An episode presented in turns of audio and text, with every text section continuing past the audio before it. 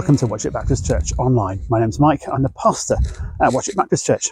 You're joining us at the start of a short new series at the beginning of Advent, and we're looking at four, five characters in this series uh, from Matthew chapter 1. So, one of the defining things about Matthew chapter 1 is that it's a genealogy, that is to say, it's like a family line, family tree.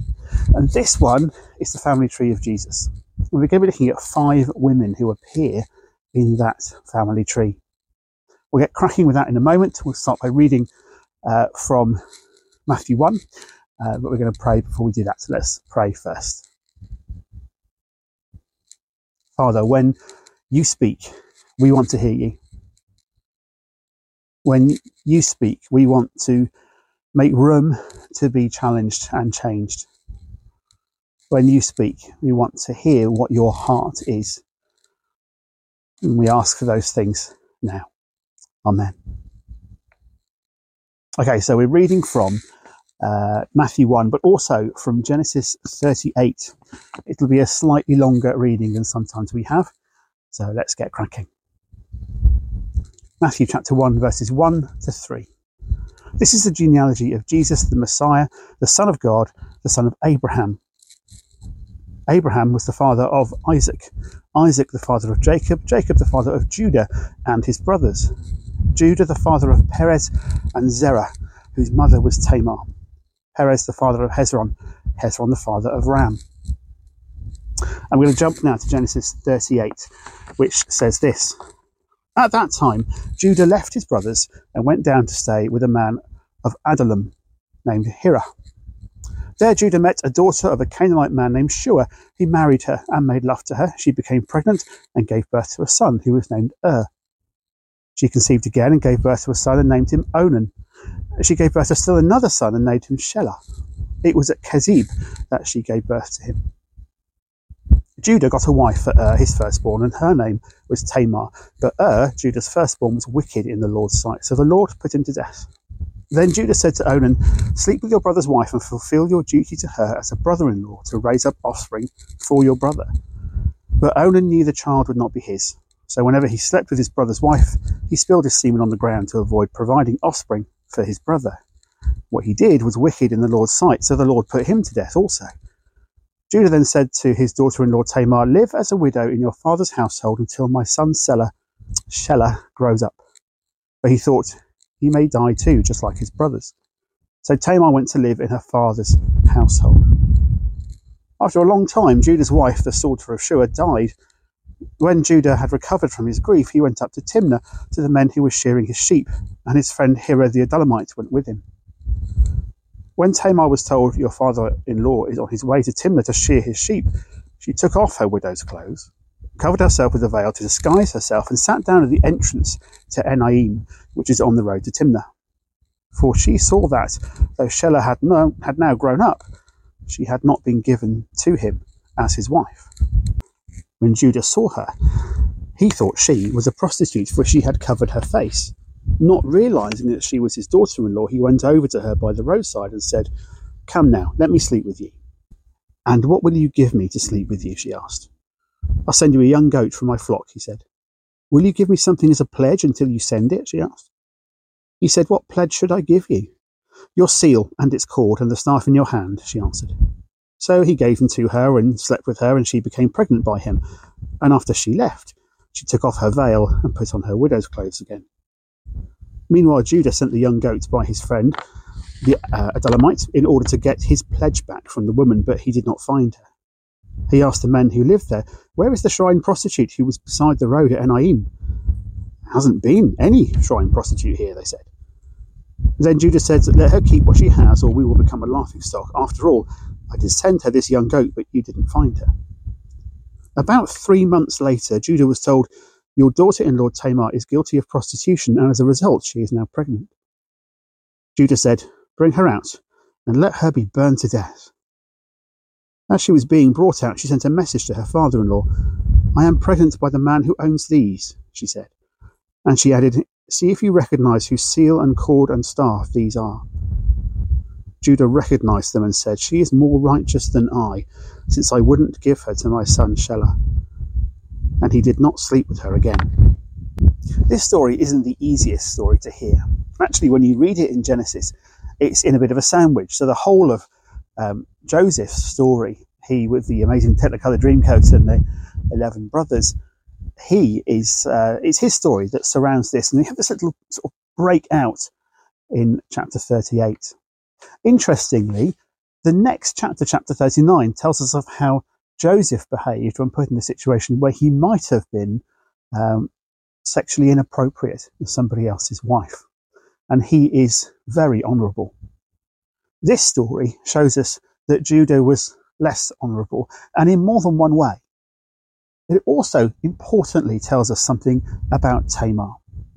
And it's in understanding what it tells us about Tamar that we can come to get our heads around why it's so important for Matthew to include her in his genealogy, in his list of Jesus' descendants. It was typical, normal, to write lists of lineage, whose father was who, whose father was who, and so on. And it was always father to father to father, but in Matthew's account, it makes a point of bringing forward five women. This won't be an accident. Matthew will have a good reason for wanting us to pay attention to these five women. I'll give you a quick spoiler alert and say the fifth one is Mary, who becomes mother of Jesus. But he has things to tell us that set up his gospel account, and particularly that point us towards the kind of people that Jesus is wanting to meet. The kind of people that the message of good news is for. The kind of people who tell us how Jesus is going to operate as he shares that good news of the kingdom of God. So, what can we learn about Tamar from her experience? Well, first of all, although it doesn't actually say this explicitly, we can reasonably understand that she was an outsider. You see, Judah was the son of Jacob, and Jacob's um, family, his 12 sons by four different women, would come to be descendants of an entire nation. The people of Israel are named after Jacob because God gave him a new name. Will be called Israel, he said. Jacob is a name that has uh, perhaps less um, noble meaning, and Jacob's antics as a, a man growing up weren't always honourable either. So a new name is perhaps appropriate. Israel. There are 12 tribes of Israel. Not all of them are named after the immediate sons. Levi doesn't become uh, a, a, tribe with land, uh, and Joseph doesn't have a tribe named after him either. But there are these 12 tribes, and they come from this descendancy. As you can then understand, anybody who isn't part of that family is outside the people of Israel, even at this early stage. And the chapter begins by telling us that Judah goes away from where his brothers are to look for a wife and he finds one in Canaan, somewhere among the native people. He finds a wife and he has three sons. Unfortunately, uh, in that context, Judah isn't yet able to find other children of Israel to be wives for his children. So he is still looking among local native people for wives for his son and he finds one. He finds Tamar. So she's not part of the people of Israel because there hasn't been enough time for that to be established yet. She does become part of the family of Judah by being married in. And then she's treated appallingly badly. And we don't know really anything about Ur, her first husband, except that God felt that he was wicked. And it's interesting that under those circumstances, it's the person who is descended from Abraham that's the problem, not the person from the outside. So Tamar isn't the problem. Ur is. And then Onan is as well. Now, it's probably fairly obvious from the text, but let's just make sure we're clear about this. At that point uh, in the history, if a man dies and his brother isn't married, the man's widow is then given to the second son or the third son, but the children continue the first son's line. His family gets extended because the wife is still involved. And so you get this situation where Onan is like, well, I, I don't really want Tamar to have my children because they won't be my children, they'll be Er's children. So he doesn't want to do that. And he takes a very pragmatic and thoroughly biological approach in order to avoid that situation. So two of Judah's sons die. Tamar has been widowed twice. She's from outside this family. She's been brought in because Judah wants to make sure that his descendants um, continue, that the land that he is occupying is then filled with his descendants, much as his father's land was filled with Judah and his brothers. But Judah isn't very good at actually doing the honourable thing in this setting. So Judah, rather than saying, well, perhaps the problem was that my sons made bad choices, instead of doing that, he's just worried that every person who marries Tamar seems to die. And he doesn't talk to her about it, and he doesn't keep his promise to her either. He treats her like an outsider rather than as family. And so, as a widow, Tamar is then dependent on the families around her, the community around her for her safety. Judah is effectively the man who is responsible for her care. He has a responsibility to her. Actually, on two levels. One, to look after her because she's part of his household, and two, to fulfill the promise he made. So she's an outsider, is Tamar. And she's suffering as a victim. And she's suffering as a victim because both of her husbands have sinned. But she is the victim because they did wrong. She's also the victim because Judah has done wrong. And you might say, does this tell us something about the people of God, the people of Israel, about how they, how we might expect to see them continue? Perhaps it does.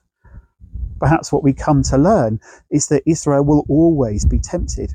Judah will always be tempted to behave badly and to blame the outsider when things go wrong. Perhaps that's just a trait of humanity. It does seem very sad, and Tamar comes to represent, I guess, what we might think of as a migrant. Somebody who comes into a place or, or gets grafted in to belong to a community, but then is then blamed for the problems and is then shunned and kept separate.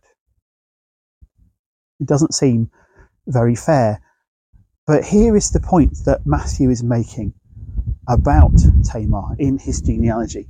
If Jesus is going to be faithful to his descendants, to his lineage, he is going to be someone who is faithful to those who are on the outside, who are on the margins, who are suffering because of the poor behavior of the chosen people. That Jesus isn't just there for the people of Israel, he's there for those who suffer when the people of Israel make bad choices. Now, at this point, we need to start thinking how does this apply to us? What's, what's the application for the people of God today? It's true, we're not Judah. Our situation is different, and the New Testament will go on at length to talk about um, how God has chosen to work in a different way by grafting in those who aren't people of Israel, who aren't the Jews, in order to um, bring them into his family. So that is something we're going to see happening in the New Testament. Then the question comes how do those who follow Jesus then behave towards those who are on the outside? Perhaps we might say this it becomes crucial that those who say they follow God start being very visibly those who favour those who suffer injustice, who favour those who are on the margins, who favour those who are the unintended victims. We are those who make sure that promises get kept to those who are vulnerable. Tamar represents all these things. I think we also need to pick up that Tamar is willing, and maybe this is something we might pick up from her. Tamar is willing to go an awfully long way to see that justice happens. Now, in this case, it's justice for her, but maybe for us, when you think about how we stand for people suffering injustice. Tamar was willing to change her clothes, to travel, to take big risks in order to make sure her point got heard by the man who most recently was treating her badly. She went to extreme measures to be heard. This foreigner became a risk taker, and this foreign risk taker became a prostitute. This foreign risk taker prostitute who was a nobody and who God chooses to include in his backstory as he comes in the person of Jesus. A nobody, a foreigner, a victim, a risk taker. That is the kind of person that Jesus comes to share the good news with. And as you work through Matthew, I'm sure I'll be saying this again as we go through this passage. As we go through Matthew, we see that Jesus' target, person who Jesus is as he talks to those who need love, who need grace, who need acceptance. The people who get targeted by Jesus, sort of pointed at to be told off and, and rebuked. They are the ones who are on the inside. They are the ones who know how it's supposed to be done. They're the ones who already are safe with God. Jesus came to look after the ones who aren't that. And when he found the ones who were, he was quick to say, You've got to do better. You should be the ones looking out for these victims. You should be the ones making sure justice happens. You should be the ones making sure that when there is the opportunity for people to become part of the family of God, that you help them to be there. Let's pray. Lord Jesus Christ, as we prepare for celebrating Christmas, we thank you that you chose people to be part of your heritage who don't fit. You chose victims to be part of your heritage. You chose those who were treated unjustly so that you might identify with them and so that we might see that they are your priority. Help us not to be distracted into becoming insiders who can't see the margins. Help us to be those who go out of our way to bring others in and make a space for them that makes it easy for them to know you. Amen.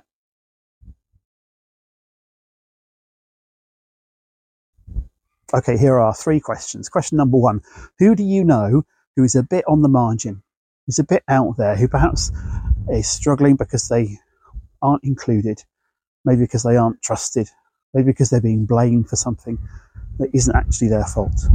Who do you know? Think of a name or perhaps a group of people who you can think of who, who fit that description. Question two Tamar took big risks in order to see justice done, but also so that she might have the place in the family that she'd been promised. What risks are you willing to take? What risks are you willing to, to enter into? What steps can you take on your journey with Jesus that might be risky, but might take you to where he is ready to welcome you?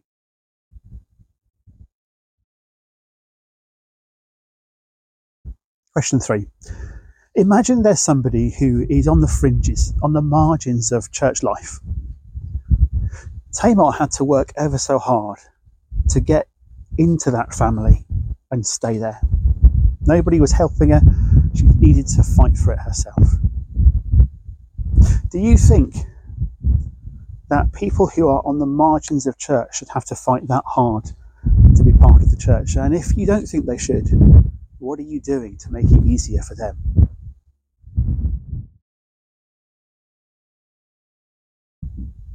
That's it from me for this time. We're going to be looking at two people next time round and carry on our journey through Matthew chapter 1. Let's pray one last time. Father God, we want to be faithful to you and to Jesus. Help us to see where you're pointing us to, the people who you want us to reach.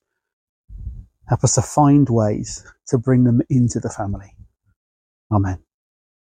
Take care. God bless. I'll see you soon.